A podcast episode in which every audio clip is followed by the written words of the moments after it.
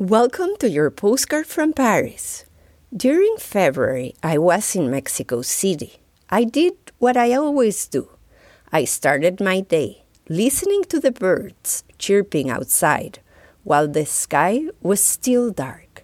I unrolled my yoga mat and anticipated that moment when the sky started turning from dark into light.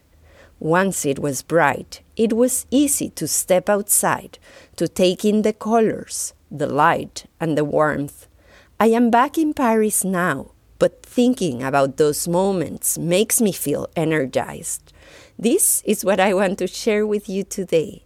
So that no matter where you are in the world, you know that there's always a ray of sun that you can catch to make your day better from the start. Are you ready to step outside?